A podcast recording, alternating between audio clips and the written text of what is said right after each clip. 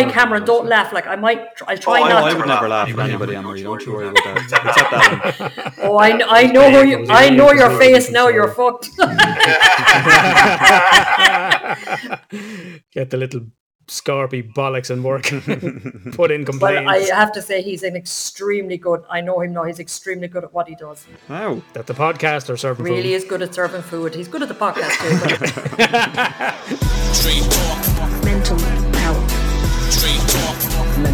Health, street talk. mental health. The mind is a terrible thing to waste. This is the Straight Talking Mental Health Podcast, where it does exactly what it says on the tin. You've seen the name of it there, you've probably seen the artwork there. This is what we do. We straight talk mental health. Why do we do that?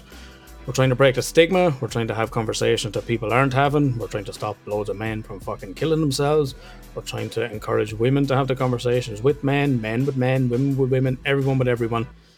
We share stories, we share experience, and hopefully we can model some conversations for other people around mental health. So hopefully we can all live a little bit happier and be happier in our own heads because you never know what's going on in someone else's head. This week on the show, we are talking to Anne Marie. Anne Marie is going to come on and she's going to talk about her experience of being a birth mother. What's a birth mother? Obviously, every mother is a birth mother, I hear you saying, but this is from the point of view of someone who gave a child up for an adoption.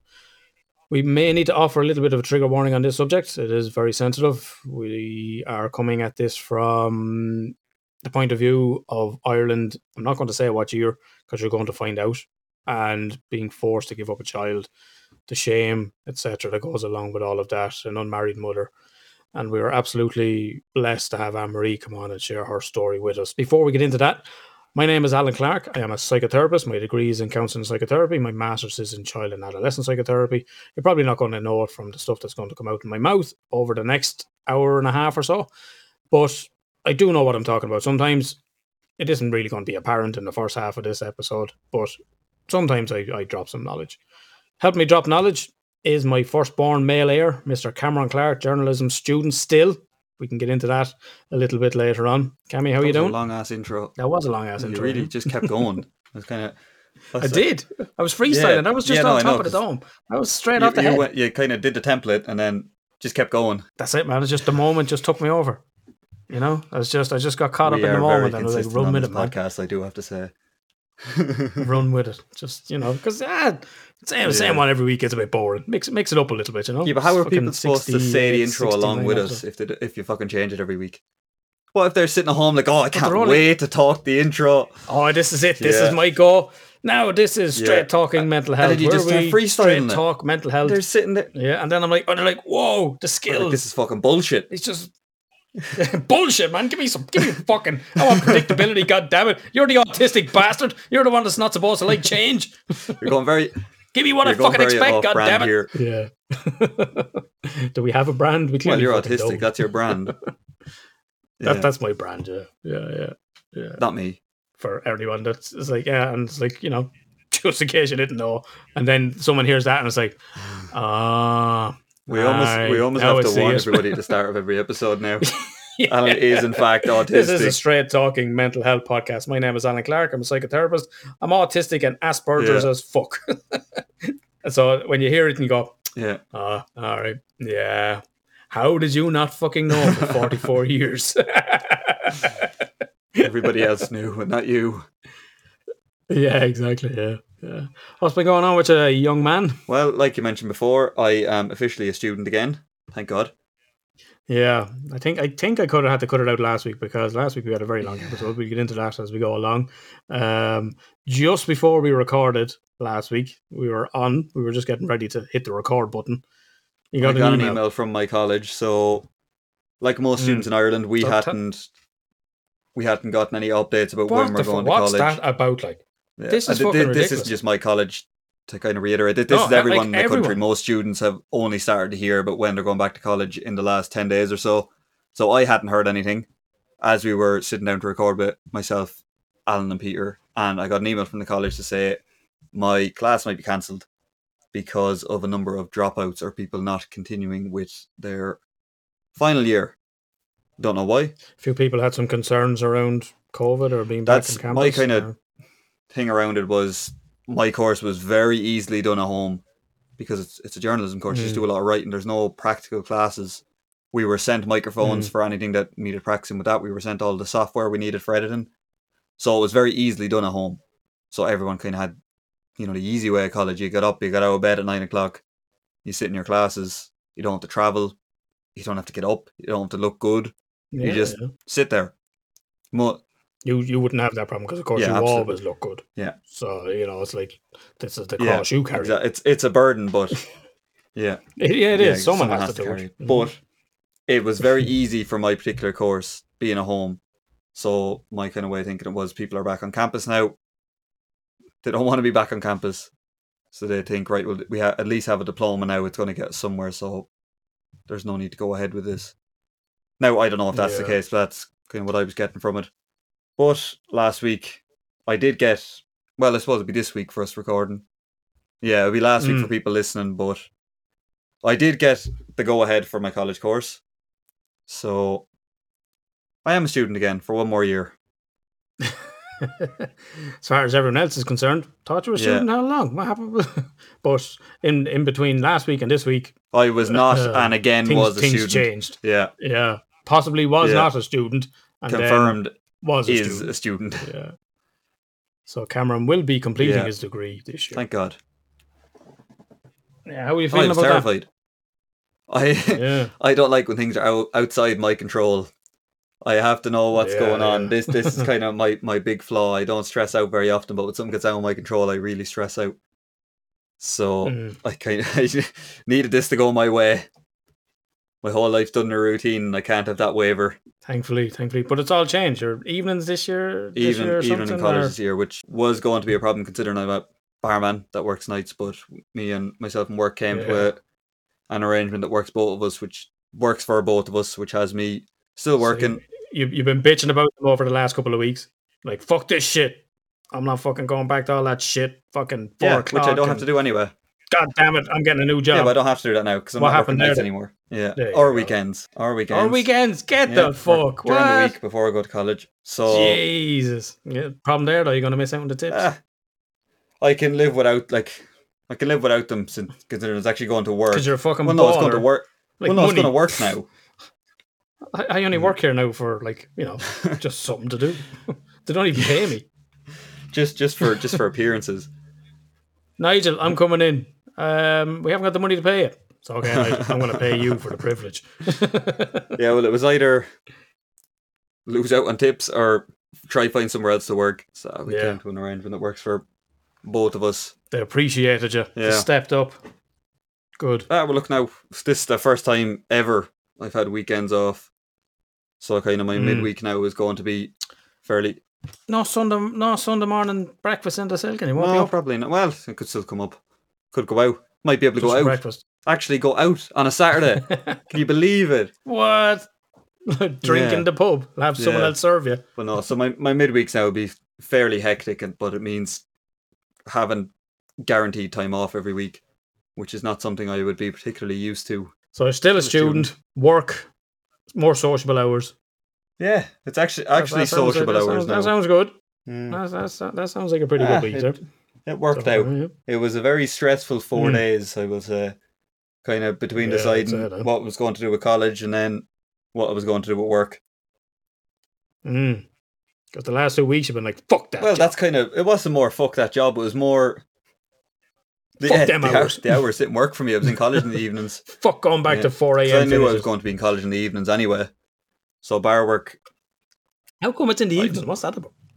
I don't really question it. I just go. Ours is not the reason why. Ours is what to do or die. But like knowing that bar hours wouldn't have suited me anyway, because I'm in college in the Yeah. evenings. I'd like, Fair play. what's been going on with you anyway? What's been going on with me? Not much. Got over a game of golf this Oh morning. yeah, how'd it go? So actually pretty well. No pain. Well. And this is the fucking nah, I did a lot of I've been at the physio, I've been doing a lot of exercises. Um, like I said, I'm always in a kind of constant state of discomfort. Uh, sometimes I'm in pain, usually I'm stiff and in discomfort. Um, but I've just been stretching as much as possible. So I went down, played all right. Yeah, it was I was like and then I was saying to Brendan, it's like, what the fuck? Like last night I couldn't hit a ball and I'm, I'm after having three pars in a row. Like um It's just like such an infuriating game. Like, but it's that difference of when you're relaxed. You know, you're not stressing. You're just we're just hacking it out. Ah, sure, see where it goes. See where it goes. And it's the, the biggest problem for me is the pressure I put on myself. Like, because and, I, and I've always said it to the boys. Like, I've never not been Mm. good at something. Whenever I set my mind to something, I Mm. achieve it. And whether that's the autism or that's just a fucking bullheadedness in me, like, you know, it started out, I wanted to be a DJ. I became a DJ. I wanted to play a nightclub that I went to. I played the nightclub that I went up in Temple Bar Music Centre. I wanted to do a, a set on part of the radio that I listened to. I did that. After that, I started rapping, got to support a lot of my favourite rappers. Was on Today FM, was on 2FM, was on TV, and achieved that. Everything, everything I've set my mind to. like, Can't crack always- golf though. That's where that's where the line no, is drawn. Even the, even that's it. But even the professionals can't.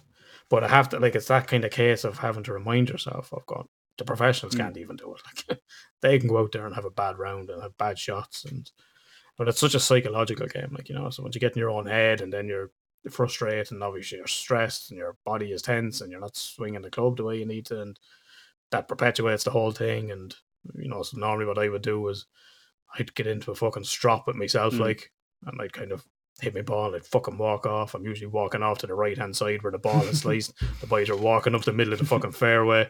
So I'm fucking kicking the shit out of myself in my own head and I go off there and that'll go on for about two holes or so. I'll have a chat with myself and then I come back and then I'm I'm grand again.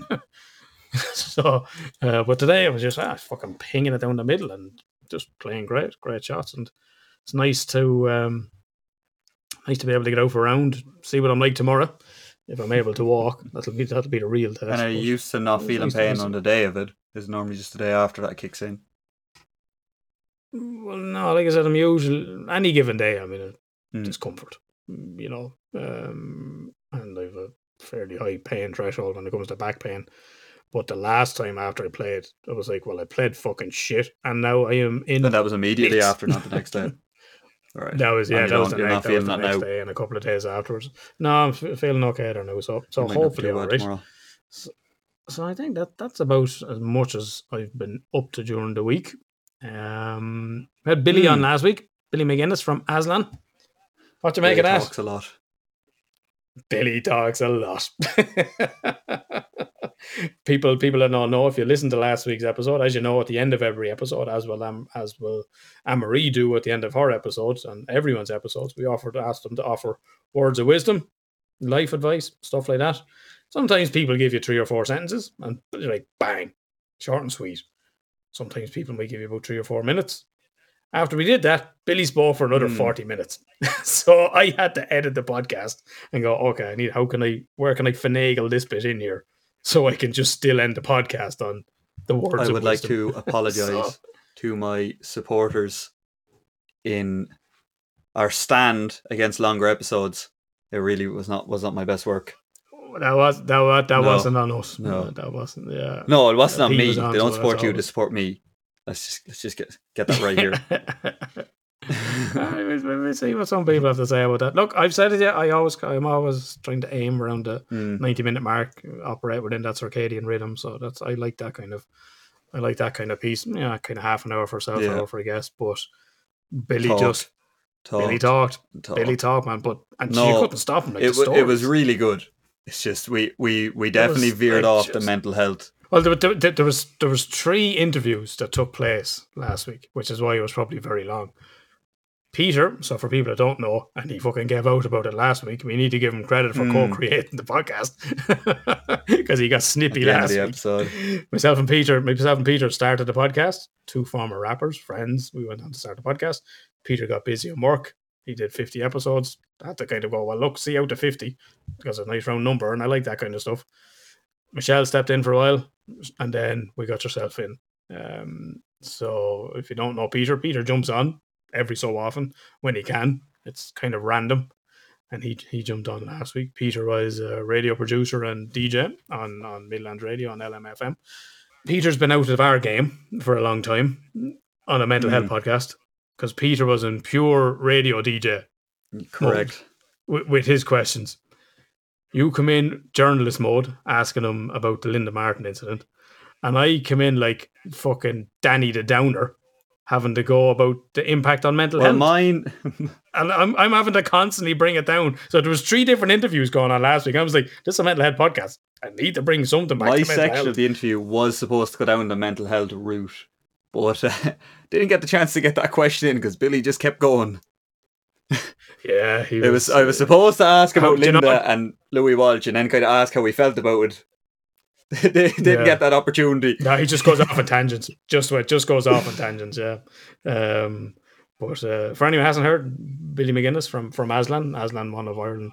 How long? Do you know how long Aslan are on the go? Oh shit! How long did he say?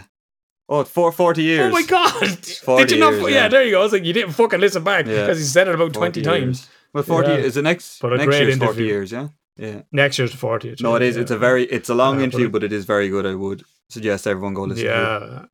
Maybe in a few sittings. Talk about being dropped dropped by two different labels, Mm. the impact that has on mental health. Uh, Christy Dignam, the lead singer, his heroin addiction Mm. over the years, uh, the impact that had in the band, his cancer now, not knowing if they're going to get to tour again because uh, Christy has been so sick. You know, f- fear that you know he could have died and they wouldn't get to they wouldn't get to tour again. Um, and then some just some great stories about being on the road of the relationship with U2, recording songs with Sinead O'Connor, Bono's relationship with Christy, visiting him when he had cancer and stuff like that. Um, it was a it was a fascinating, fascinating thing. It is a long one, not not bit longer than we usually like, but when you're getting gold like that, it's like Whether whether it's mental health or not, you kind of have to yeah, exactly, yeah. thi- yeah. think of the greater And- good. the thing, the thing that the great or good, the thing, the thing that struck me was just he's hmm, so passionate about music.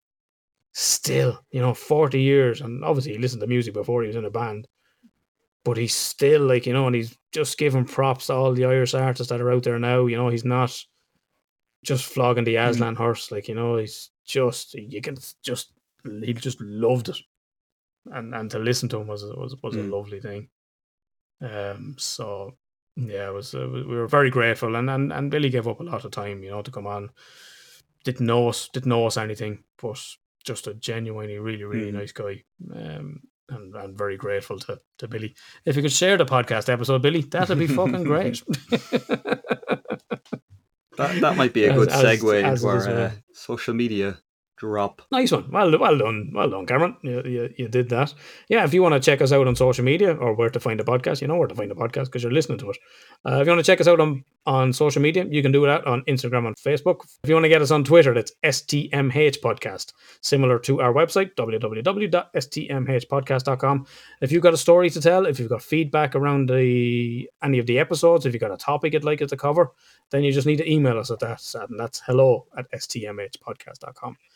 If you're listening on iTunes, you can give ratings. You can hit subscribe, follow. I think there's a new thing on Spotify now, isn't there? You can follow a, you can follow on Spotify, but now you get a notification when there's a new episode released. I, I listen on Apple Podcasts. So. No. Oh dear. Well, make sure and rate the fucking Well, episode. Apple Podcast gives notifications anyway. I thought that I thought that was like Oh, a common? Well, thing, I think no, maybe. Well, I always followed podcasts on on Spotify, and it um, never. never maybe I gives you a just didn't. Hit the Right. notification. Yeah, but I'm well, on, on Apple Podcasts something anyway, now. it's by default. Yeah, well, if if you haven't done that, you can do that. Follow us on on any of those, and don't be afraid to reach out to us. Many of our many of our guests that have been on have been listeners to the podcast. That got a story to tell, and their story always resonates with someone else, and it always inspires someone else to come on and tell their story. And Anne Marie has been inspired to tell her story to help everyone else in the world. So that's the, that's the social media plug. Uh, we had a little bit of correspondence this week, and one of those people who reached out was Rachel. She she popped us an email. I only seen it recently, Rachel, unfortunately, because for some reason it went into a spam folder um, on our email, which is something very unusual. So, hi, Alan. I've listened to your podcast for a few months now, and I really do enjoy it. I like when you talk your day to day stuff. Here you go, Cam. I like when you talk your day to day stuff. What you've been doing is really down to earth and have some brilliant topics each week. I have found the podcast interesting, full of information and different people's experiences. I've had my ups and downs myself with lack of confidence and loneliness and burnout, and it's nice to listen to other people's experiences. I currently am a support worker for mental health. I've been doing this for just five years now and I love it. I've done small courses that are free with relating to mental health. I'm currently saving up to do my level two counselling course, which I would love to have a career in one day. Guys, keep up the good work. Regard, Rachel. There you go. Everything we've just said. Rachel, Rachel just covered it. We have these topics. Some people aren't always interested in every topic, and they're just listening to have the little bit of crack and listening on us. Some people listen to this bit, they don't listen to the other bit, they listen to the other bit, they don't listen to this bit. So we're you know we're trying to keep Mm. as many people happy. We're just trying to do it lighthearted. We're trying to do it as conversationally as possible. Um, because if you listen to mental health podcasts, they're usually fucking minus Yeah. crack. And The, the to interviews is tend to try knock, be knock a, bit of crack less over it. Crack. Now we try to keep it going in the interviews, but usually the crack comes from the our own piece at the start. Yeah, yeah. So informal and Hmm. informative is something I've always tried to is something I've always tried to push with with the podcast. So thank you very much, Rachel. Best of luck in your studies. You are choosing to work in a very difficult field, um, and the best of But if an autistic person can do you. it, so, so can you. if I can do it, so can you. Sabrina really enjoyed last week's episode. She dropped us a comment on Facebook. Great, really great listen. Really enjoyed it. Thanks very much, Sabrina. Do give a comment on those Facebook posts if you see them, folks, because they will show up on someone else's timeline as you see it when someone, one of your friends, comments on something, and that helps people see it. The uh, difficulty, and we talk about it every week, the difficulty of trying to share a podcast on social media. There isn't a social Mm-hmm. media site that's very friendly towards podcasts unless you are forking out a lot of money. Yeah. So here, here's a little insight into what that looks like. And look, I know. Oh my God, he's fucking going on. Yeah, it's it not like we again. go on about it every week. Uh, yeah, uh, like it gets so disheartening. So I think we've got about twelve hundred followers, twelve hundred and something followers on Facebook. The reason we don't have more is like because there's no fucking point. Facebook limits whenever we put up a post. So any of the quote posts, the videos, the preview posts that we put up, Facebook limits that. So for example, so this is just a kind of an average of the last couple of posts that have gone up. So out of that on Facebook, out of that, I think it's about twelve hundred and fifty followers or something like that here is a breakdown, and this is the difference. So here is a post with no shares. People reached 59. Facebook post with no shares. People reached 54. Facebook page with no shares. People reached 82, and that's because someone commented on it. Just one one difference here. Then Facebook post two shares, 284 Hmm, people reached. That's 250, 284 people, which is basically like a thousand less Than our follower count. than the yeah. followers that we actually have. Uh, 69, 260. The shares, the shares boosted up about, on what I'm seeing, about 100 or 150. That's obviously Mm-hmm. their algorithm. Uh, two shares there and something, 361 people. So that's why we asked you to do it, folks. Podcast isn't costing you anything. It's costing us on our end. That's and that's why we Mm. that's why we do it. So big thanks to Rachel for for emailing us. Thanks to Sabrina for checking out uh, for our feedback on last week's one. We also had someone you will know, Tom, uh, an old friend of mine. He'd obviously been listening back to uh, a couple of episodes where oh, it was obviously the one about you getting your first car, and we got into a little bit of a topic about our first cars. I think when Peter was on, he had an Opel Corsa as well, and I said mine was a, a Mazda one two one. Tom Tom sent a message through Instagram. The Mazda one two one with the speakers. Remember the Coolio show in the old Pint Depot? We brought DJ Lee to Ballier after the show and thought we were about to break down. Love that car, lad. The stereo, the memories. I don't remember any of that. so Yeah, but in fairness, your memory is quite poor.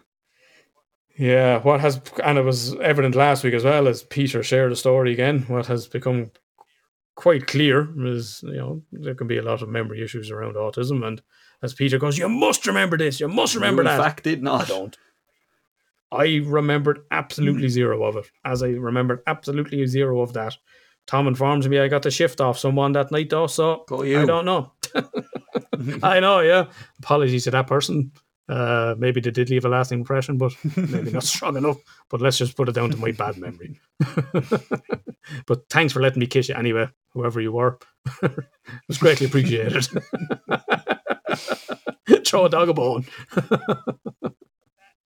That is our social media feedback. That is our social media plug. What we like to do now is we like to get into a couple of smiles and riles. Things that have made us smile, things that have got us riled during the week. Do you have either a smile or a rile for me first? Um, We need to stop doing this. We end up talking about my smiles kind of before we get into the smiles and riles. We do it every week. But go on. the fact that I am a student again, I was. Uh, yeah. But you got to hold back, man. You got to go, you know, go, ah, I'll get into that a Mm. little bit later on in the smiles.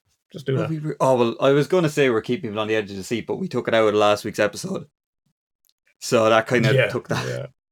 Trying to fucking take something out of Yeah. last week. Well, no, that is my smile. I was very stressed out, kind of waiting for a go ahead or Mm. What were you going to do? What, I- what were you going to do know. if I didn't go ahead? really had no idea. That's kind of what I spent the four days trying to figure out, and I because they had told us we'd find out more on Monday. So the kind of four Mm. days where we were in between waiting because I was off last week, so it kind of made it worse. If I was working, I would have been able to take my mind off it. But for those four Mhm. days, I was kind of just sitting there thinking, right, what am I going to do? And then waiting for hopefully an early email, which which didn't come. It came on the Mm. Monday after, but it was very stressful were four days. No, no, it came, it, no, 'cause I think it was the Thursday, so it was Thursday to Monday was the wait between the email we got saying the class might be cancelled and then the class going ahead. So it's a smile now, So some relief Oh, for you this week. Yeah. tremendous amount. And then just Yeah. Any other yeah, well, get getting work sorted as well is definitely definitely a smile. Mhm. So basically, you blew your load. Everything you spoke about pretty start. much. I don't think. Well, my rile kind of have a rile with Adina going back to England. I don't know if it's really a rile, Mm. more just yeah. It was nice to see everybody again. It's been so long since we've seen them, so it was Mm. just nice to see them. So I suppose you could call it a rile. Them going back. You enjoyed having her over. Did you get up to anything? There was a lot of going out for food. It was a very expensive week, which we talked about last week as Mm. well. Not even like just from Yeah, doing anything, yeah. just from eating, going out for breakfast and lunch and dinner, and it, it Mm. adds up when you're not cooking. It really um, pokes a hole in your wallet very quickly. Mm. But thankfully, that's done now. Good stuff. So that's kind of my smiles and riles. I don't think I have any other ones. I think I'm two one. I think that's a good way to go this week. For anyone just checking out, Cameron is on this mission of keeping the smiles and riles even. he's he's trying to stay as balanced as possible. And I remind you that I am the autistic one, Yeah. not him. And what about That should be me. Yeah, well, you know, so, maybe some maybe some autistic features you don't have. I need to take. yeah. yeah. Uh, and I, I would know get the whole like experience. A bit of uh, keep everything neat and tidy. Yeah. yeah. And what about yourself? Smiles and or riles. my smiles and our rile. Mean, first rile is I had so many notes recorded from last week's episode, so I keep uh, Google Keep on my app on my phone, just a little app that you can keep notes and stuff like that. I fucking deleted it all, and all my smiles and riles and everything I wanted to talk about was gone off. See, this is why I wing it every week. so I just So that noticed. if my notes that I don't take get deleted, I don't have to worry about it because I know I can wing it. Yeah, I can always, I can always wing it. Yeah, I'm gonna, I'm having, I'm having to Hmm. freestyle this one as well to try and remember, try and remember what it was. Well, the fir- first one anyway is it's a twofer. It's a, it's a bit of a Oh, smile I like them ones. They're, they're my favorite. The yeah, yeah, the yin and the yang, the, the you know the good and the bad, and balance the bad and the themselves. I I watched the new Schumacher documentary. The one on Netflix. um, on Netflix. Yeah, do you remember Schumacher I being do. my idol when you were I do. growing up? You do, yeah. Michael Schumacher was was an idol of mine as I as I was growing up, and um, just watching that, just watching the documentary, um, and one of one of my greatest Formula One memories is the 2000 season, the last race of the season when Michael Schumacher won his first championship for Ferrari. You were in bed. Your mother was in bed. Your sister was in bed because the Japanese Grand Prix is usually on about four or five o'clock in the morning. So I was up sitting in the sitting room on my own.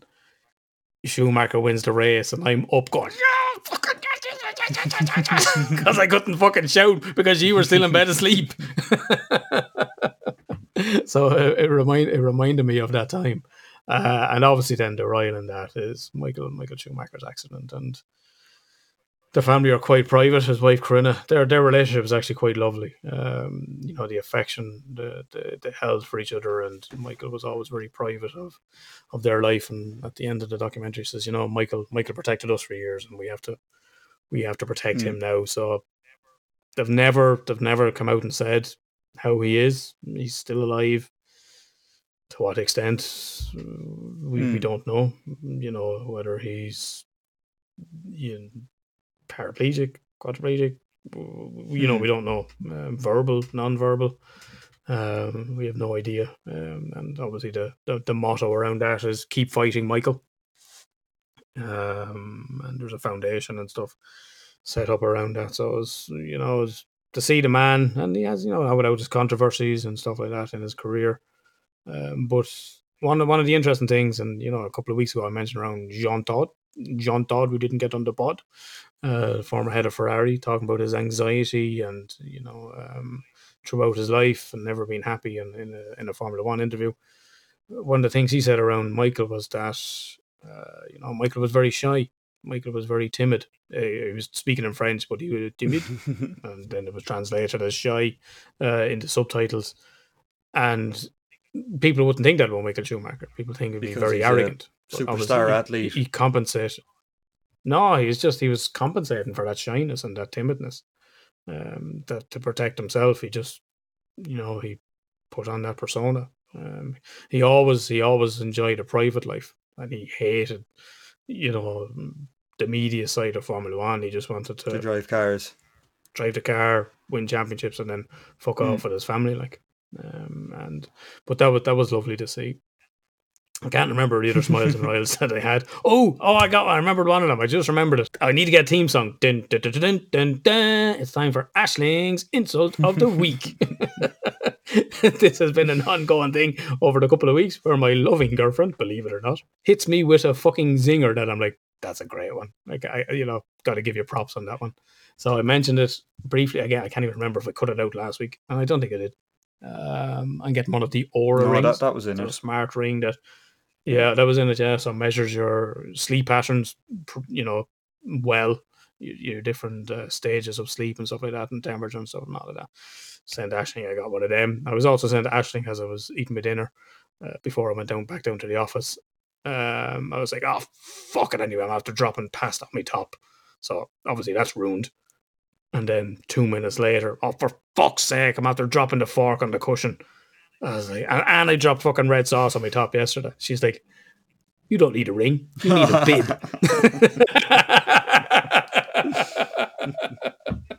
I was like, that is entirely accurate.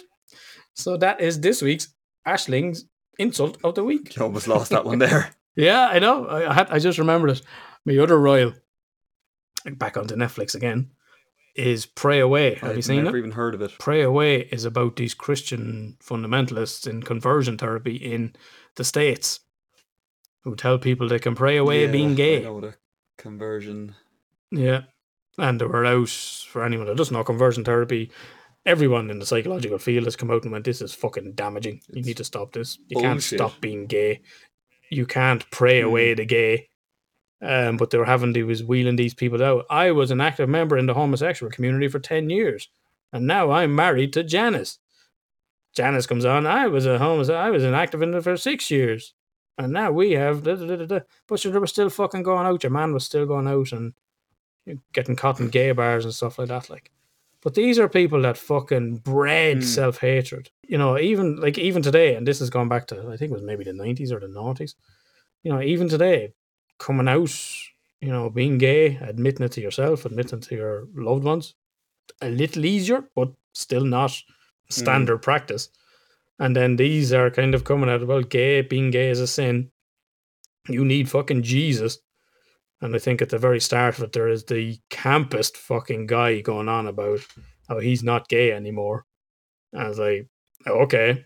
Um, so that really had me fucking riled the damage. And a million percent, there's people killed and dead who have, you know, died at their own hand through that Mm. self loathing and thinking that there's something wrong with them because of their religious beliefs and what's been and what's been put on. I've always been very anti-religion, just in general, not not not just Yes. Christian, and I'm I'm not shy about it. And you'll you'll kind of hear yeah. in our Fair in our interview with Anne. Marie, which we we did pre-record, and that's how we know to kind of give the trigger warning because even us ourselves were Yeah. we we struggled throughout the interview, even just listening to it. But you, you kind Yeah. of hear it come out in me as well that I am very against all forms of religion, but especially Catholicism and just some of the beliefs that people have towards the gay community and abortions and the whole their whole yeah their whole marriage. belief system is ridiculous. Yeah. Look, we're not. That's our Mm. personal beliefs. Your personal belief. You believe in religion and you get some good about it. Brilliant. I've always been fond of you know having having religion is like having a dick. It's okay to have one. It's not okay to go around Mm. waving it and shoving it down everyone else's throat. If you take some good from from religion, and a lot of people do, we Mm. want to want to clarify that. We have a different attitude toward religion in Ireland. We were Dominated by it fucking ruled and dominated absolutely by the Catholic Church for Up very, until very long. To twenty years that- ago. Oh, what are you on about? Should they were still fucking fighting when the repeal Yeah, was no, but on. I mean to the point where it was it ruled the marriage. entire country. But now there's a, there's a Yeah, lot more people yeah. nowadays coming out against it, especially Yeah. people my age are Yeah, kind of just don't believe in religion anymore. Yeah, yeah. Because you, weren't brought Yeah. up with the dogmatism of it that, that even in my even my Yeah. generation was. Um, so I was raised Catholic, and I did. I went kind of abandoned mm, organized religion and still had a belief in God, and then I questioned all of that, and now I am an atheist or Mm. non-theist, whichever whichever one, a Buddhist, but also a non-theist because the, the Buddha isn't a god. That's why we give the trigger warning around the episode because a lot of a lot of harm has been done around that. A lot of people, the mother and baby homes. The only time I've cried on this podcast was the babies Mm. in Tuam.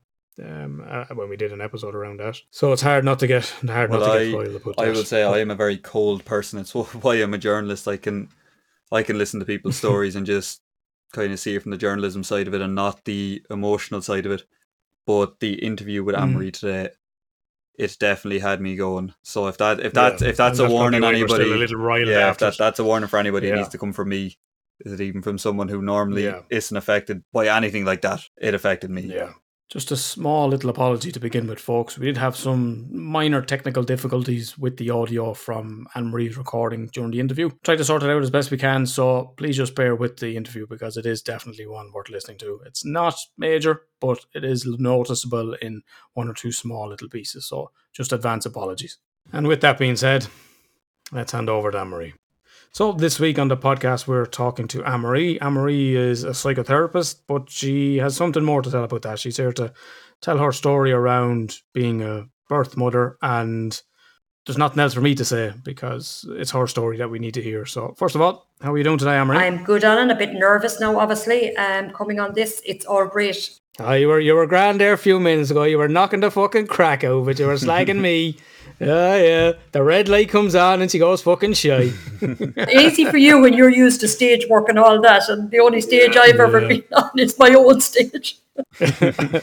well, I- I'm just well used to people slagging me. So last week, obviously, when Peter jumps on, the two boys are fucking Billy Big Oh, Bong I and heard. the poor autistic man there. Well, yeah. I I pick on you anyway. You just you just pi- you just highlight. Yeah, you double down when Peter's on. Alan, those. I'm I'm not going to say anything that there was their insecurities that you've more knowledge than them. I'm not going to say anything about that Absolutely. whatsoever. Thank, thank you. We we know that. We Anne know Marie, that. don't mind him. He just likes being a victim.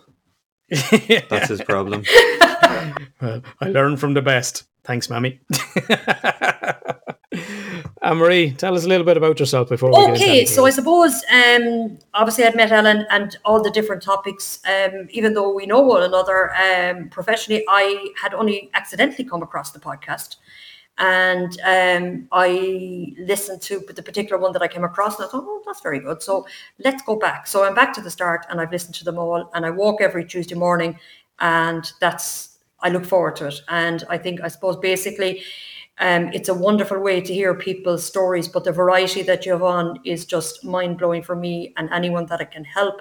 Um, and I suppose the thing I liked about it, it's very real and it's very accessible to everybody that listens. So I suppose my story is um, as a birth mother. And I suppose, like anything, you have to go back to the start. So I was living at home with my parents, my two brothers and two sisters, and they were married. And I was always a bit on the wild side, but I found out years later I was dyslexic. So I was always the joker and the crack and the one always up for the messing and the whole lot.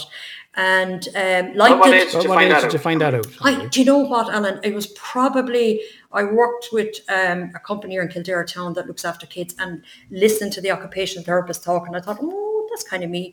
So like, and then when I went to college doing emails or doing letters, it would always take me ages because I'd have to go back over it, check it, a whole lot.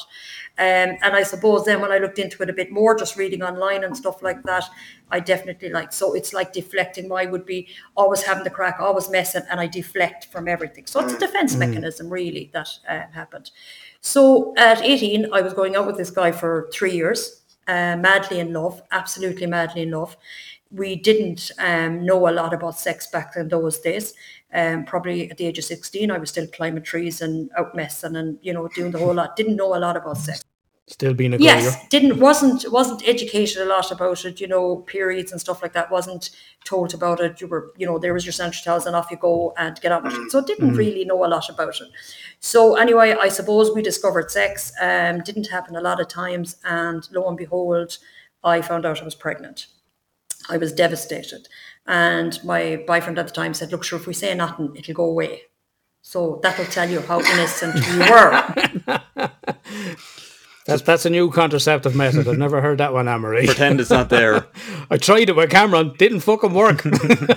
So I suppose that was kind of difficult because, um, um, you know, back in those days, families, you know, my dad um, was a good pillar of community and stuff like that. So I didn't know what to do. So I had this friend, and um, in inverted commas, that I cried one night and told her what happened, and she said she promised me she told no one, but she told her mum. So her mum then told my mum. And then um, she told me she told my mum. And then I rang my boyfriend and told him um, what happened. And he was very upset and they had to tell his parents. So the heel of the hunt, um, it was decided by mainly my boyfriend's parents um, that we weren't getting married and that I would have to go away. So he knew a friend, um, a friend of his who um, had another friend was involved in pro life, and she lived in Clonmel. Um, I'm from Tipperary. She lived in Clonmel and I had to uh, meet with them. And she was organising to go away through Cura. So Cura, for anyone that doesn't know, is a Catholic organisation, and they would have families that would um, offer their home to unmarried mothers to go and stay with them. And in return, the girls would be, well, from my story, would be, you know, cleaning, cooking, helping out, uh, minding kids, the whole lot. kind of live in help or near, nearly a bit of a maid. Is Secura still around, Anne Marie? Um, it is Cameron. It is. What? It is, yeah. I looked it up yesterday. It's still around. I'm not sure to what extent they did it because this kind of podcast happened lastminute.com, but they're still around. I think they started Cameron in 1977. So it Right, was right. basically, you were really, the crux of it is you were sent away. So with the result, you no one knew you were pregnant. You went away. For some girls that I would know, you know, maybe there would be letters posted from France or whatever, you're gone nannying or whatever. Um, and I know there's a lot being around the the Magdalene laundries and that, but for me, for me personally, it was a very lonely time. I will never forget it to my dying day. Um, the first family I arrived at were lovely. It turned out she was an alcoholic and started to kind of use me as a scapegoat to go to town. So I rang my brother, cried, and they got me out of there. And I went back to the original family that organised me to stay, and they were lovely, really nice. Uh, but you're very alone, extremely alone, sitting in your bedroom with a bump. Um, I absolutely fell madly in love with the baby inside me.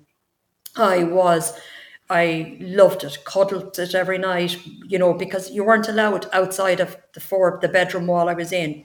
So I was then transferred to um, Waterford in January and I landed with another family that was absolutely amazing. I was still friends with him to this day, but unfortunately, he was an alcoholic and he would have friends coming around, and I would be extremely nervous in my room. Not that they would do anything, but I was nervous. So I used not sleep a lot. I'd be in my bedroom a lot. Um, um, and it was nothing really in the sense that they were doing wrong, but I was extremely nervous, extremely nervous. So I had quite a couple of like kidney infections and stuff like that up and down, and which would end up in hospital. But I was always shunned off to the corner so no one would see you or, you know, you were damaged goods and stuff like that. This is due to being an unmarried mother. Yeah, absolutely. So I then was introduced to a social worker who was seemingly, in inverted commas, going to handle my case. Um, what case I didn't know that was. Um, years later, I found out the social worker I was with, who's still alive, was never married or anything. But from day one I met her, um, the thing that was told me was that there is under no circumstances could I look after a child. Um, that a child needs two parents, and that under no circumstances could I look after a child. So from day one, now that I have the the the wording and the voice for it, I was manipulated into thinking under no circumstances could I become a parent. And I would have been extremely, extremely selfish if I even thought of it. And if I loved my child, if I loved my child, the most important thing that I would give that child to parents. So, with carrying my baby, I was quite big. He was nearly nine pounds. Didn't know really what was happening to me. Um, you know, the body changes that you would have, my breast getting big, my tummy. I didn't know what was really happening. No one explained to me really what was happening. So I stayed there with that family, cried a lot, missed my family a lot. They were in regular contact with me. I had really good family. I know some people might not believe that, but I did. I had extremely good brothers and sisters. But they were at a loose end because my father definitely was a pillar of the community and I would have let the family down. So they thought nobody knew, but obviously because my friend, inverted commas, knew, obviously I'd say the whole parish knew, but it didn't matter, I was away. So it came to come into labour and the lady I was staying with, she had a very bad heart condition. So I went into labour during the night and I wasn't, she wasn't allowed to come in with me because of her heart problem. So I was inside um, in a hospital and in Waterford is, imagine if you go through the front door and to the right, was where you had your baby and the nursery and the kitchen. And to the left was where the, the labour wards were and where you had your baby or when you, you know, if you were waiting to go in to have your baby or you were in for complications, you were there. So I went into labour anyway and went in and all of them that was there, the first thing that was told, this child is going for adoption. So went into labour anyway and I was inside in the labour ward and I was screeching. I was 18 years of age, didn't know my legs were up in stirrups, didn't know what was happening to me, what was going on. And the matron came in and slapped me on the bottom and said, Stop sh- shouting like that. You got yourself into this situation, young lady. Now you'll get yourself out of it. So um, it was horrendous. And when he was born, I had 63 stitches, both internally and externally, from the birth. Um, no one congratulated me. Um, it just happened. He was born at eight minutes past eight, and the, the nursing changeover at eight. And the girls that came in, um, they were in for the end of the birth, and they put him, my son, up on top of my chest. And the matron came in and roared, "Get him off horse! He's going for adoption." Um, I was just left there I was whatever was happening. The afterbirth had come. I didn't know anything about that. I just knew I was extremely emotional. I was extremely sore. Um, nobody asked me was I okay. Nothing. So I was taken back to the ward to where the ladies are waiting to go in to have something done. Under no circumstances was I taken up to where the babies, where the mothers of the babies that had their babies gone up. So I went back and I just had a grow to ring my parents and I rang them and told them. And my sister and my mum came down that night and that was lovely. And the following day, I braved it. No matter how sore I was, the social worker came in and I was so excited. I just wanted to show her my baby. I said, I just want to show you him. He's gorgeous. So I walked the whole way up to the nurse, up to the to the nursery, picked him up. She was outside and I showed him. She came back with me and I bawled crying. I absolutely bawled. Never asked me was I okay. and Anything. She left. The following day was um that was Wednesday. The following day, my brother and his wife came down, and again I was like, "Come up and I show you. He's gorgeous." And I went up and showed him. And I came back down and I bawled, and the matron, they went, and the matron came in, and I was in a six bedroom ward. And she pointed me, she says, You're barred from the nursery. Under no circumstances are you allowed to go up there anymore. And that was end of story. Anne-Marie, can I just ask this this whole endeavour, this is all organised by the Catholic Church, is it? Not really organised by the Catholic Church in the sense, um, Cameron, but the organisation was curious. So it would have been really the Catholic Church would be behind the social workers coming in and all that. You know, they probably say they weren't, but they were with the HSE or whatever it was back those. But it was never you were you were never they would have a fair bit got to do with it. I mean, I because listening to a lot like, and everyone wants to blame the Catholic Church. Yes, there were, but now that I'm a more accept, not now that I'm more of an understanding of what happened, Cameron, mm-hmm. like the doctors knew, you know, your local GPs knew, the people in the community knew, the guards knew, you know, nobody stood up for you. And I think the hardest point was because when she barred me from him, you're supposed to stay in hospital for seven, ten, seven days. No, let's see, he was born on Tuesday. Yeah, seven days. And my dad was off on a Sunday. And I had asked, could I go home on the Sun or my could I go home on the Sunday? Because my dad could pick me up. And she very reluctantly let me home on the Sunday. But my dad and my family thought me they had my dad had surprised me when I was coming home. So I was all excited, thinking my bedroom was going to be done up. So excited, Jesus, you know, go back to my bedroom and all this. And when I came out, my dad had bought a new car to bring me home. And we sat in the car going home. My mum sat in the front my dad, and I was my dad's girl. I was always a real daddy's girl. I carried the water when he was hurling, managing teams. I was a real daddy's girl, and still was. But he just didn't have the emotional tools to deal with what was going on. Here was his baby and didn't know what to do. So we listened to a match the whole way home. So my son wasn't spoke about at all. Um, the following Sunday, I didn't go to church in my parish. I had to go to another church. And I came down from Holy Communion and hadn't realised I had a dress on me that my breasts had leaked. But no one ever told me that that happens or what happens. So I didn't know what was going on with me. Um, it was traumatic from the sense that no one congratulated me. That still sticks with me big time. Like I'm a mom, but no one congratulates you. And you went through that whole kind of traumatic experience anyway, just for nothing pretty much. And like I loved him. I couldn't tell you the love I had for him. It just oozed out of me in every section. But no one allowed me. I was from the minute and even before I left the hospital, I had to meet with the social worker. And I was again, now that I have the word manipulated, to say under no circumstances do you ever, ever contact that child. Because you would be so selfish of you.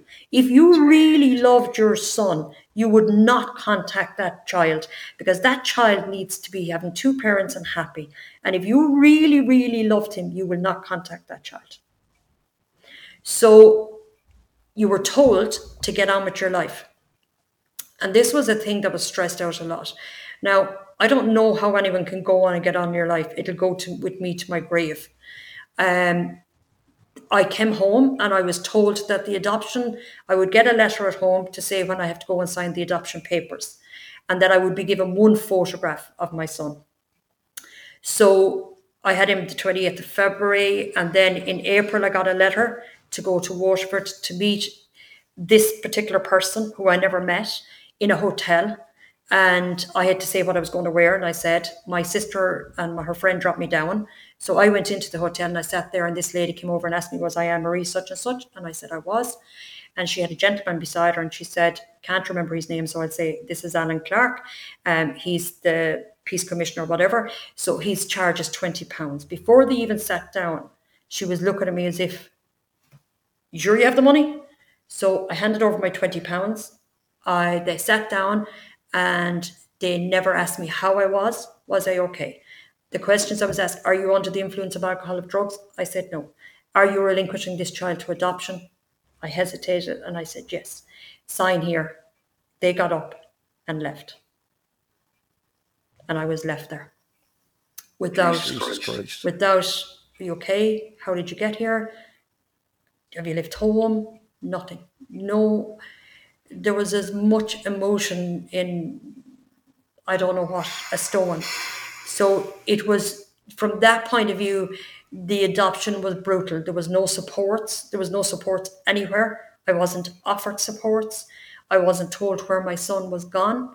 Um, I wasn't given any information. I remember from that day on, every boy that passed that looked at his age, I nearly died. Um, Christmas was always troublesome because um, both my sisters had boys at that stage, one a year older and one a year younger, and they were just amazing to me. They involved me in absolutely everything. And then when my brothers have their kids, I was involved in everything, which was amazing because while it was amazing on one side, it was heartbreaking on the other. First Holy Communions, confirmations, weddings. I'm they tell me I'm the favorite aunt. I'm a great crack with them. I love the bones they have in my nine nieces and nephews. Absolutely adore them. There's nothing I wouldn't do for them. Um, but they're not mine. And the love that you lose. And another side of it was that um, a lot of it is, I suppose, that I'm blessed that I was able to, in latter life, I never, never spoke about my son, very seldom, because of being how selfish it was. And I didn't want anything to happen to him because he came first. And I lived in London for 10 years. And when I came back from London, I'm sorry, just to go back, the year I, I had my son in, in February, I split up with his dad in July. I was heartbroken. And the following March, my mum got sick with cancer and died that August. And then there was only myself and my dad. And then three months later in the November, I found my dad dead in bed at home. So I had so much losses, but no one asked me, besides my siblings, how are you doing? But they were grieving as well. They lost their parents the exact same way. Um, but definitely, when I would have been at parties with my families and alcohol in, I would have been an absolute pain in the ass. I wanted them all to know how much I was hurting, and you know, I was just so hurt and angry and scared and fearful and and and one of the things, as I said to Alan, when I did my thesis, I my thesis was the effects of relinquishing a child to adoption for birth mothers. And two things that goes up is shame and guilt. The shame was horrendous. You were tarnished, you were damaged goods. No one will ever bother you. No one will ever want to go near you. And and I always I have a psychic side to me. And I always thought, how come no one ever says that about his dad? His dad went on, lived at home, got married, had kids. No one ever said to him, You fathered a child. So it was always the woman that held that shame for so many years. And I just wish I had the knowledge back then that I had now that I'm not damaged goods by any means. I'm an extremely good, kind person. I'm extremely, I'd be lucky to be to be part of anyone's life. But because society made me feel so shameful because I had sex outside of marriage. And lots of times we didn't know. So I never really spoke a lot about it because I was always warned that you say anything, you know, your baby, you know, don't hurt your baby, you know, all this and the shame and you'd be guilt and all this. And in 2006, I went to a therapist and he, well, about 2005. And she said to me, Do you know, Anne-Marie, she says, you're allowed a picture letter of your child? And I said, No. I nearly had a heart attack. I said, Are you for real? I love him. I'm not going to harm him or have anything got to do. Jesus, no, we were told. No, you, you can. So I went about looking for my not to interrupt his life because I loved him so much. I did not want to interrupt his life. That's all he knew with his mum and dad. I would have no problem with that, but just to be part of it, no matter how small that was. So I walked the streets of Limerick in the spin and rain and no one knew where I was, trying to find this agency that gave my son up for adoption, that did it. Um, I eventually found a social worker and she was more interested in um, I've only got 10 minutes now for you. So do you know anything? I said, no, I was told nothing. Oh God, it's a bit of a needle in a haystack, isn't it? So yeah, I'm kind of busy. Here she was looking at her watch. I'm kind of busy. I need to go. Um, And I really wanted to say to her, I've traveled down on the train on my own. I've walked the streets of Limerick to find you. It's taken me hours. It's lashing out of the heavens. I have to get back on that train, and you're telling me you have to go home. But I didn't say it because I didn't have the balls because you didn't back answer in those days. You were mm. wrong. Mm. You were shameful. You were guilty. You were an unmarried mother. How would you have a voice? So I kept with her, even though I didn't particularly like her because she wasn't very nice. Um, she was very erratic, and I was aware of that. And she rang me one day to tell me that um, she thinks she found where my son was adopted. And I specifically said to her, I do not want to interrupt his life. All I just want to know that he's alive. And I think people don't get this with adoption. So, you know, when you hear, you know, Jo Jo Dullard and all those poor girls that went missing and people worry, I suffered that for years. I'm not saying it's in the same category. I didn't know where my child was. No one hmm. told me. I didn't know whether he was in Ireland, whether he was in America, where he was in Australia, where he was in England. I, I, I never knew. I never ever knew. That was the pain. I never, never knew where he was. I loved this person so much and I never knew where they were. So when I eventually got, and we did make contact, and they did make contact with his parents, and they did send me um, a photograph letter, they call it. So it was like colour of his eyes, any allergies. And his parents put in three pictures of him. And when it arrived, I couldn't open it. I had to ring my sisters and say, come in. I couldn't open it. I was so, oh my God, this is him. This is him. I don't have to look anymore. I now I know what he's like. And one of the biggest fears for me as a birth mother was if he died and I didn't know he died, what was going to happen? I could never grieve him. I didn't know. So I got the pictures and that was fantastic. It was absolutely amazing. I just amazed. And obviously they didn't know my address and I didn't know theirs. And I sent back, I sat down with a bottle of wine and 20 cigarettes and I wrote a 77 page letter to his parents saying, I didn't want to interrupt their life. I just wanted to know that he was okay and that he was alive and that if they ever needed anything, I would be there, but I never wanted to interrupt their life. So I don't really want to go in too much about my son because that would take up a whole show in itself. But we have made contact and we have been in contact and it has been up and down because there's a lot of senses that people don't realize when the adoption happens. So when you meet your son and everyone's going, "You're grand now, life's great." No, hmm. not at hmm. all. Totally different. There's lots of stuff that goes on there that is really, really difficult. Um, but I wouldn't change it for the world. But I suppose it's hard not to talk about this because I want to go on and talk about something else. But I have to tell you about the first day I met my son. So, um, and this is where I'll probably get emotional. But anyway, so I was living up here and I we'd arranged to meet. She was very erratic as regards our arranging to meet. I will never forget it. I thought I would end up and she she she rang me one day and she says, "Oh yes, he's dying to meet you. He's down in college in Cork. So can you do Wednesday?" This was Monday. I ran into the office to my boss. No one knew I had a child at that stage, and I said to him, "I have a really really important family. Please, could I take could, could I could I could I take Wednesday? Just go." He says, "Do whatever you have to do. Go." Um, I was blessed to have him. I'd love to mention him because he was amazing, but anyway, I won't because it's not fair. Um, and he was in a big company, like he wasn't just a single man, or you know, and just a lone boss. But anyway, so she rang me then. I was all excited. I rang her back and I said, Yeah, I've got the day off. She says, Oh, by the way, I've been in touch with the parents and they don't really want to meet that, but no one has met you. So maybe I'll meet you first. So I said, Grant. So she said, Can you meet me on Wednesday? And I said, Grant. So I drove from Kildare to Roscrea to meet her in McDonald's. She was 10 minutes late. I was as ner- I was off the cigarettes. I went back on the cigarettes that day, needless to say. She met me there and oh hi. No cuddle, no hug. Now I'm a very emotional person. I love I'm really touchy feely. And I gathered that she wasn't like that. And she said, um, Okay, so you don't look like a monster. Now she said, I have a hair appointment, she says, that I need to get back to in Limerick. So she says, So you're doing okay? And I said, Grant. And I drove back to Kildare and I went back to work and wasn't able to talk about it. So anyway, I knew Did you say she, she said you didn't look like a monster? yeah.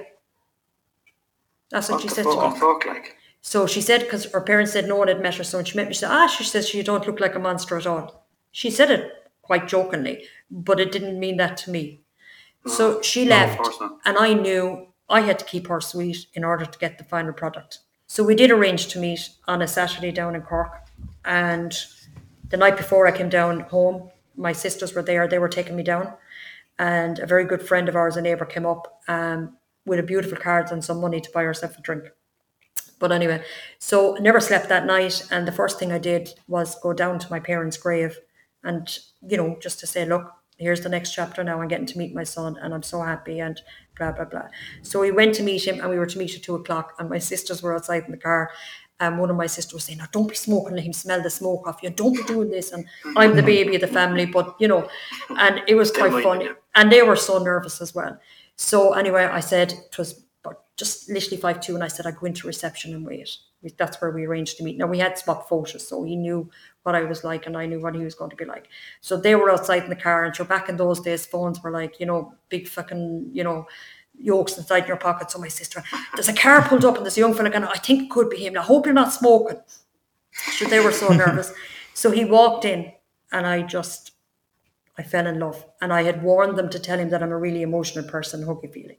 And we just hugged and hugged and hugged. And I just, you give a baby away and you get back this man, a 19 year old guy that I just loved. You know, it didn't matter what he looked like, it didn't matter what he wore, it didn't matter. He he was my baby. He was, you know, and that's something that you have to get around. But if I could bottle that first meeting, there would be no unhappiness in this world.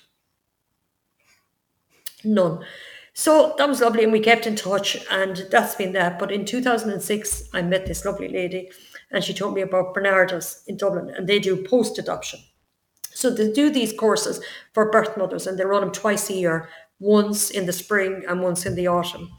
And 10 ladies would come together, and there's two social workers up there, Patricia Hennessy and Christine White, who were just beyond, beyond, beyond amazing ladies. Um, and I rang and I got on this course. And that was the first time I was going to meet someone that was in the same predicament and position as me that had given their babies up for adoption. And little did I know now that how many women went to that course. So we called ourselves Bar 29ers. We were the 29th group. And that was in 2006. And there's normally And how, And how how big was the group? 10. Cameron, 10 on it. So I drove up and I parked in Joey's car park, and they were in Cornmarket, Barnardos at that stage. And my biggest fear was walking around. Imagine if someone from home saw me. Oh, Jesus, imagine if someone was in that group that was from home. Oh, Jesus, then I wouldn't be able to say what I wanted to say. And oh, Jesus, this, and oh, Jesus, that. And so I did go in, and we met these 10 amazing women and we all got to tell our story. And I think it was on for maybe, I think it was seven weeks, six or seven weeks. So we went up every Monday night. Never remember driving up. I hope the guards are listen. Never remember driving home. I didn't kill anyone, but it was the most amazing experience in my life to meet other people that felt how I felt, because people can empathize, but they don't know. no. They don't know. It's like you can't tell someone what it's like to lose a parent if you haven't lost it. You can empathize and you can understand, but the, the actual feeling of the heartbreak. So that was my journey kind of back to recovery in the sense of recovering of trying to get me back. The Anne Marie that was before pregnancy. Mm-hmm. It definitely, I would go to my grave with my adoption. Never, it will never. I've been to therapy for years. It will never cure, but therapy gave me back my life. It really gave me back my life that I am In not what way? What- in the sense that I I felt shameful. I felt I did something wrong. I felt Yeah. I felt what some you know when I, I for some reason Alan, adopted kids come into my life. I've worked with them. I've met them. It just so happens, mm. and they've never heard of birth mother stories. And yes, in all walks of life, there's the good, the bad, and the ugly. There is birth mothers that, if, if children contact them, they mightn't contact them back. But what children don't hmm. understand, it's completely, and not always, but the majority of times out of fear, out of being manipulated. You're not good enough. What would your child want got to do with you? You know, you're you're damaged goods. You know, so they don't. But the love you have. I remember meeting a woman one day, one of the Barnardos support groups, She had seven kids to try and replace her first child. She thought when she had her next child, after giving up her child for adoption, mm. that that would mm. ease the pain for her. It didn't. She went on and had a second, it didn't. She got to the seventh and she realised It's not going to work. this isn't going to work. And I think a lot of it, and why I'm so passionate about coming on here, because anyone that knows me well enough, I'm very out there funny, but I don't like the limelight at all. And I think they would find this so funny that I'm doing this, but I think I'm doing it because it is such a thing that has been in the news and all that. But people just don't realize the pain of giving your baby away.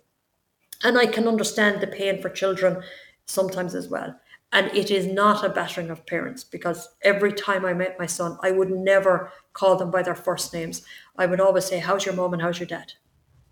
And on my holidays, I went and met my son's adopted mother. I've met her before, but his dad is dead. And I met her, and we had five hours together of just two women chatting. So it's not about that. But the one thing I would love to stress is even if adoptive parents ever listen to this, nobody really wants to take your child away. You're their mom and dad. You're the one that cleaned the bums, wiped the nose. But isn't it wonderful that so many people want to love them? Like I, I, I, I can't be part. I am Podrick's mom, but I can't be his mother because she she raised him. But I can be Anne-Marie, his good friend. I can be someone that loves him as well, and that's all I want. I don't want anything else. But I think a lot of it is I never had a voice. We never had a voice to tell us. The loss was huge, but no one, no one get it. When I would like, um, what's the girl, Deirdre Jacob, her mom, Bridget, beautiful lady, actually married me in the registry office in Naas. And I remember watching stuff, I watched all the programs on it. And when they talk about the pain and not knowing where they are, I would just buckle because I never knew where my child was. For listeners around the world, Deirdre Jacob is one of many young girls that went missing and remains missing in Ireland. And every couple of years, there's new fresh appeals for in- information and evidence and stuff like that. So, uh, just to let everyone know who who Deirdre Jacobs is. And a lot of times as well, it's important like that. A lot of people, you know, I would have heard people saying when, and my own nephew has um, two stepchildren, and I know sometimes his wife put up, oh, anyone can be a dad or a mom, but it takes a real father to be this. That really hurts me. Not because of that. I never got the choice. I wasn't given a choice. No, society never backed us. No one said to me, here, we, we keep your baby, we look after you, you can get social welfare, you can get we never knew anything about that. No one allowed it. No, we were just absolutely shunned completely. And a lot of families didn't want it. They didn't want the, the shame brought to their door. But the year after, like, because my son was only born in 1984, the year after, lots of girls in my parish and stuff and neighbouring were keeping their babies. And my parents had died, so I could have kept my son. This is this is going back to the eighties. Yeah, eighties. and a lot, my nieces and nephews could not believe when I eventually told Like that's Nikki. Nikki Nikki was born in 1984. Like this is the, we're going back to that time. Like the way you were talking here, I'm talking. What, what are we ta- like? I'm kind of going. And obviously, you never ask a lady her age, but I'm like, what, what are we talking here? Early 70s. some people, some people, Alan, I get you for that. You cheeky shit. Oh, I'm just, I'm just, I'm, I'm just see the way he, understand. you see the way he slipped that in, Cameron? Do you see the way he Oh, slipped the- that in? This is what I mean, okay? He, he Yeah, think- he see the way he said that. victim, but then he comes out with 76. stuff like that. 76, like, I mean, I, for I'm not understanding. I'm not understand. I can't. I, I I've sat here, Anne-Marie, in silence, and you know, you spoke for you know 35 minutes there, and I've sat in both shock and rage, equal fucking parts, and I can fucking feel it boiling up inside of me, like of how many institutions failed you. One, you're talking 1984. You're in school, fucking sex education. There's none of that. No. You go to the hospitals. There's none of that. After that, there's none of that. Like so many fucking systems have failed you along the way. and there wasn't even a reach out, like, you know, and people want to blame parents and stuff like that. A lot of people say to me, you'll never get angry with your parents. And I said, it, they were a product of their time. I will just reiterate kind of for everyone outside of Ireland, pre millennial millennial Ireland was very um, Catholic religion dominated, and everyone's belief was that of the Catholic religion. So what Anne Marie is saying here is that her parents they grew up in a time when Ireland was raised completely Catholic, and so everyone essentially had the same beliefs that if you had a child out of wedlock, you were to be shamed, and it had nothing to do with her parents' beliefs. That was the entire the entire country's beliefs at the time. and that it would be you know maybe looked on them as a thing and more so my dad and my mum to be honest you know. Um but and and i think that's the hardest part of all because what a lot of people don't realize is my blood is out there. Do you know there's someone carrying my blood out there. There's you know that guy's going to have my he already has my grandchildren. Um you know and and What was that like to find Um, out, Marie? we were we were back together for seven years then we were estranged for 10 and now we're back kind of just back since this january chatting so i have a 15 year old granddaughter and um thank god we were together he's come up on the weekends to see me and Osher. but the problem was alan i had no boundaries if he had asked me to meet me in Donegal in two hours, I was fucking there. You were there. And I didn't give a shit if a guard stopped me. I'd roll him over to get to my son. I didn't care. So I had no boundaries in. And that can be quite normal when you first meet your child. It, it's because you're just feeling so guilty and trying to make up for that. So that was a problem that we didn't have boundaries. But when she was born, um, he rang me and he said, Would you like to come down? I said, If, if, if you're great, I would never assume anything. I was always never assume. I never took advantage, never. And I said, I'd love to if that's okay. So we went down and I met my grandbaby, and Jesus, it was just so emotional. But he had said to me when he got pregnant, the first thing he said to me, Oh, you needn't worry, we won't be giving her away. And I said, I said, I'm glad to hear that. I said, I'm glad to hear that. I said, mm. I'm glad to hear that. So you're, you, they would have a way of hurting you as well. Maybe not designedly, but you know, there would be things said. Just little jabs. I got the jabs a lot, a lot. Yeah. So, and like when you asked me the question there about therapy, what did therapy do for me? Therapy, for the first time in my life, and I'm 56, Alan. I would have said 40, 45. I knew. you- I just knew you weren't my age. I thought maybe a year older. Oh, you're really backtracking here, aren't you? well for 58 cameron but anyway um so i yeah so look that's my story on being a birth mother. Um i suppose one of my fears was coming on here. I was actually asking my own therapy today and he said to me what's your fear? And he said some people are like it some people won't. And i said you know what? I'm old fashioned i see the backlash on social media i said. And i said i don't like that kind of stuff i said. I really don't because I said, as far as I'm concerned, when I see social media and I'm on it, I said, if you can't say something nice, don't say something at all. And if someone does something and it's not the way you do it, so be it. Just as you always say, if you can't be, you know, nice, just be nice. Can, can I go back to something? That, the first thing that struck me, Anne Marie, and I know we're I know we're going back right to the start here, but you had said, uh, you know, you were madly in love. You were, you were with this person for three years, but you said his parents decided that you wouldn't be getting married. What, what was that experience? I haven't met his parents. His parents decided a lot. So I don't want to get too much into it in case anyone's listening.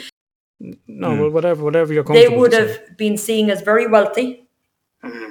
um, extremely in the public light, and amazing, amazing people. And they turned their back completely on me. But I was a very proud woman, even as a young girl. I, I was very adult sized, very young, very young. Even though I was a master, I was adult sized, mm-hmm. unfortunately, very young. But never once did I look for one thing from them or ask them for one thing. They never offered. No, but I don't care because I wouldn't have asked. Um, no, it was to get me out of the way. And I remember years later going down home. Every time I'd go down home, this was prior to therapy. Um, every time I'd go down home, I would be nervous as hell. If I, especially going to funerals, because it would be a big thing down home. Um, if I met them, what I'd do. And then I remember being in therapy, and I remember going down home to a funeral, and I knew they would be there.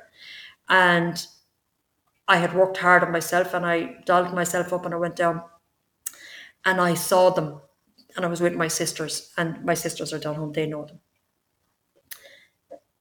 And she shied away behind her husband and went. And I'm not going to be the bitter person about it. To this day, if it's something that hurts me, is that that that's their I was carrying their first grandchild.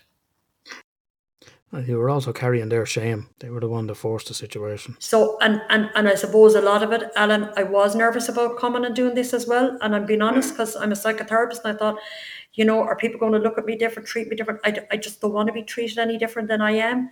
But I mm. do believe it's a story that needs to be told from the heart Yeah. And not just Yeah, I mean, I, I've worked with, I've had a lot of clients that have been adopted, and obviously identity and stuff like that is always uh, is always a thing, and whether they want to meet the parents, whether they don't want to meet the parents. Um, was it just going into therapy that kind of opened it up of, you know, you're allowed, nearly kind of given permission to feel what you were feeling that prompted, okay, well, after all this time, I'm going to, I'm going to reach out. and just if there is any adopted children lif- listening, Barnardos that run the post adoption course, they also run adoption courses. So for children who are adopted.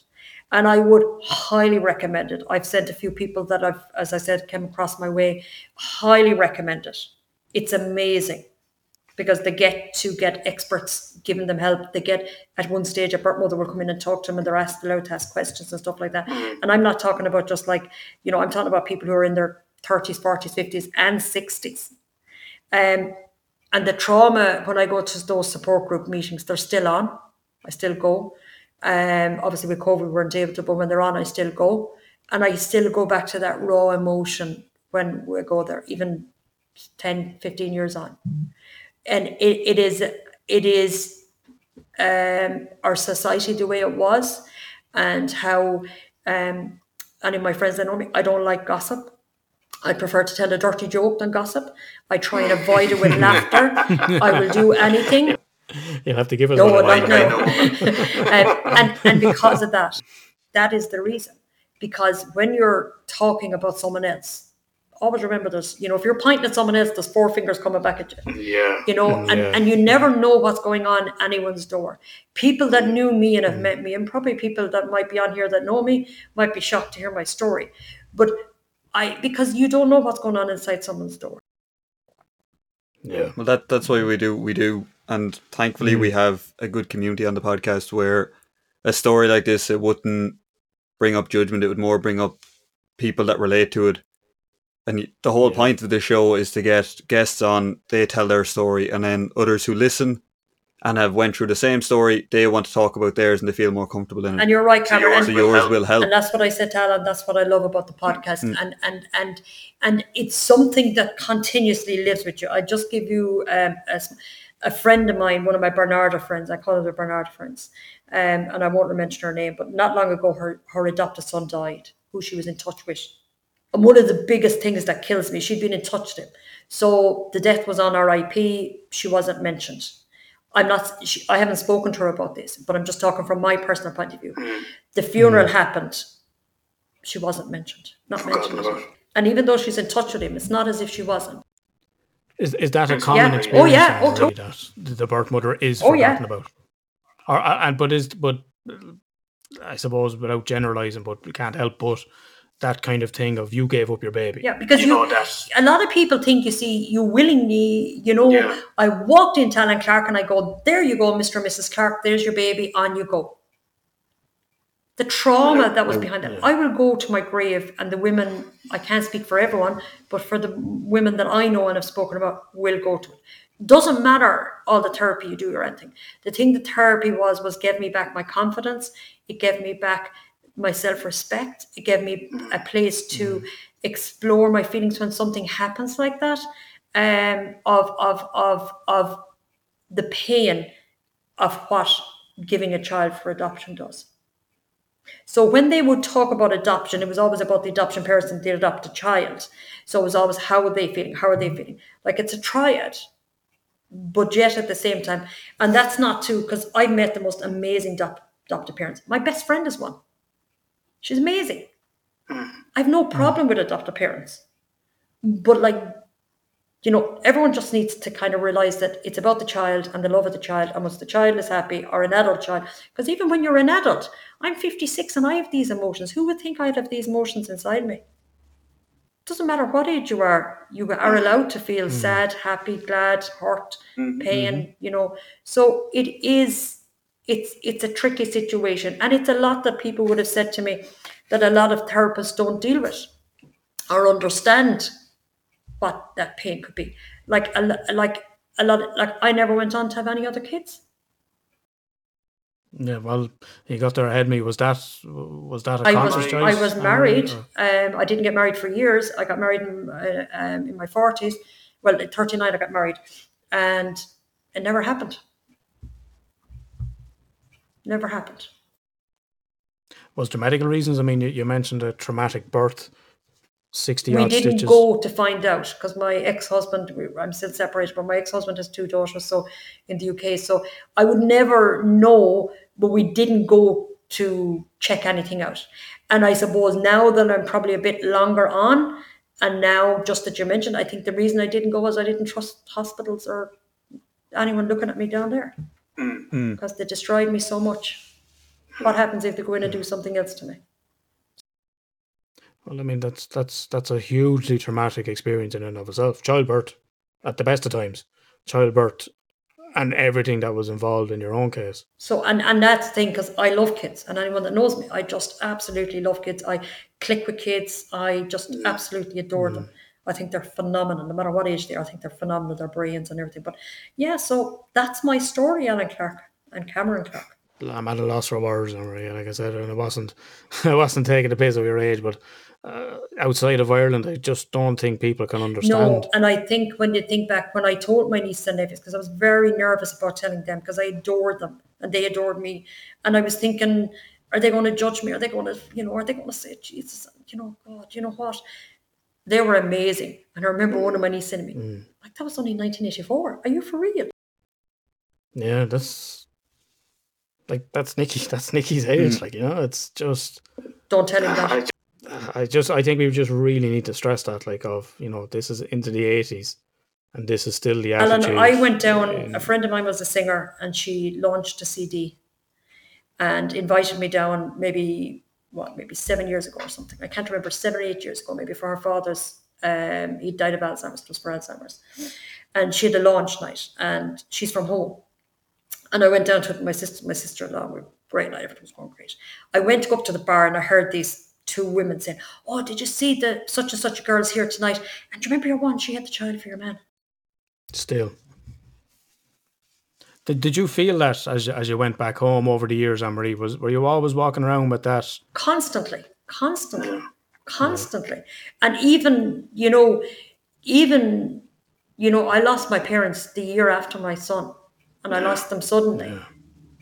And still, all that loss in such a short time? nobody, nobody asked me, was I okay? Bar my own siblings. You mentioned as well, no one spoke about it. My siblings would now if I was with my siblings, but no one spoke about it. It wasn't spoken about in front of my parents or anything. Never, never. And my my my my oldest nephew, who's they're all my pride and joy, but he's extra special to me. He would have been at home. My mum would have been minding him while my sister was working. So even and it was always a reminder. I didn't have my baby. My baby wasn't here.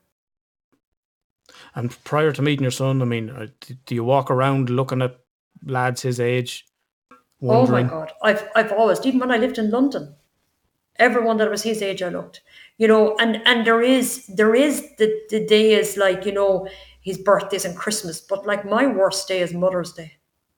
Hmm. My worst day is hmm. Mother's Day because no one says to me Happy Mother's Day. Yeah, because you were a mother, but nobody really knew it. They didn't, and people were afraid to talk about it. They didn't want to go there. Hmm. They didn't want to go there. But like Did you? Oh, I didn't I, listen. I I vomited when I went into therapy. I vomited when I went into Barnardos. I wanted to talk about him the whole time. I wanted to talk, but I wasn't allowed. Like it, it, I felt I wasn't mm. allowed because it was shameful. It was guilt. Mm. It was mm. the whole lot. But when I eventually did get to talk, I vomited. Listen, anyone that had fucking listened to me talking about my son, I was ready to tell him. And it wasn't for sympathy or it wasn't for, oh, poor me. I, I'm not that type of person. 20 years of holding on to it. Yeah, it was, I was a mum. I think that was the biggest thing. I was a mum. I didn't, like, I had a dog, and everybody that knows my dog, he died two years ago. He was 15. He was my child. Hmm. He, you know, hmm. everyone would. He will do anything. Bar talk to you. He was so unbelievable. He was so in tune with me. It was unbelievable. But that was the nearest thing I got to mother, and it was it was a pain in my heart when he died. It was like losing my son all over again. Yeah. Well, You know, I'm sure as you know yourself when we talk about it on the podcast that any any unresolved loss will be triggered by any other loss. Mm. But I now today I'm able to sit here and talk. I didn't cry too much, but I was trying to hold it back because I because a lot of times, and you know, Alan, and I'd say in therapy, I don't see the tears. But a lot of times people don't hear you when they see tears. They want to say, Are you all right? Are you okay? And and I, I wanted to get my story across opposed to cry. Now, when I got off air, I'll have a good old bash at it, all right. Um, but Yeah. yeah, loss is huge, huge, huge, and not knowing where they are, are they okay? Are they being loved? Are they cared for? Are they minded? And one other thing, um, before I finish up, that I'd love to say is, I remember That's a great therapist way of letting you letting you know. I like that, Anne-Marie. That's the skills of the trade. She's dropping that in there just to let you know. I, I was just I one of the things my son had a particular issue that was going on when I first met him, and the question I was asked was, um, "There doesn't seem to be anything else wrong, so maybe it's probably hereditary." oh, for fuck's sake! E- Every failing comes back to your poor DNA. And I said, "Okay, unfortunately, not in our family." Um, so, and that was one thing that really hurt me. So mm. when there's something wrong, I was probably from the birth mother or the birth father or whatever, mm, you know. Mm. And I'm not saying that there Still might there. be or there could Still be. Still prevails. It's still Something there. wrong with you. It's still there. Still there. And they don't realize it. That hurts. You know, it hurts. It it, it doesn't matter. And and it, and it is, you know, and yes, I mean, if an adopted person come or adopted uh, an adopted mother or father comes on, they'll have their side of the story as well, and probably the fear of the birth mother coming back. But I always think, and I, I always firmly believe, I'm a very fair person, but up to prior to this January when the birth mother stuff came out, this year was the first time that they really kind of gave a birth mother side of what happened. Never before that have I ever heard a birth mother side of it. And that's when my son mm-hmm. texted me. why? Why do you think? Why? Why? Why? why? Because I think they realized that we didn't have a choice. People say you always have a choice. I didn't have a choice. I'd those no money. I'd no home. I didn't know social welfare existed. I didn't know what it was. I had, you know, how was I going to like breastfeed? I didn't even know what my breasts were about. Like I didn't know what was going on. Mm. You know, it's and no one told me. I remember after having him, I went to turn in the bed, and it was like, it was like picking up a, a JCB and trying to turn over. My breasts were that heavy, but no one told me why or mm, what was mm. going on. So they don't, you know, it, it, it that it, that lack of any kind of care, empathy, um, you were just seen as unmarried, unfit, unlikable, uncared. in the mid '80s. Yeah, I think it's important to reiterate this was Yeah, yeah, not, can't not long ago. Uh, you know, And- because our great our greatest listenerships is around the world. It's not in Ireland, like, and we. I, I keep going on about it, but we, that really needs to be to be stressed. It's almost This- a, this a mid-eighties. Stone Age mentality, and this was 40 years ago. Anne-Marie, as you know, as you listen to the podcast every week, and you always tell me that was fucking great. I enjoyed that one. I loved that one. Cameron's doing great. He's not really, but you know, Fuck you. there's many many times I've wanted to hand him over, Anne Marie. So you know, feel free. you see him at Cunningham's there one day, and you can take him home with you one way or another. Hopefully, in the way Uh, out. you'll, be, you'll, you'll be safe, Cameron. You're all right.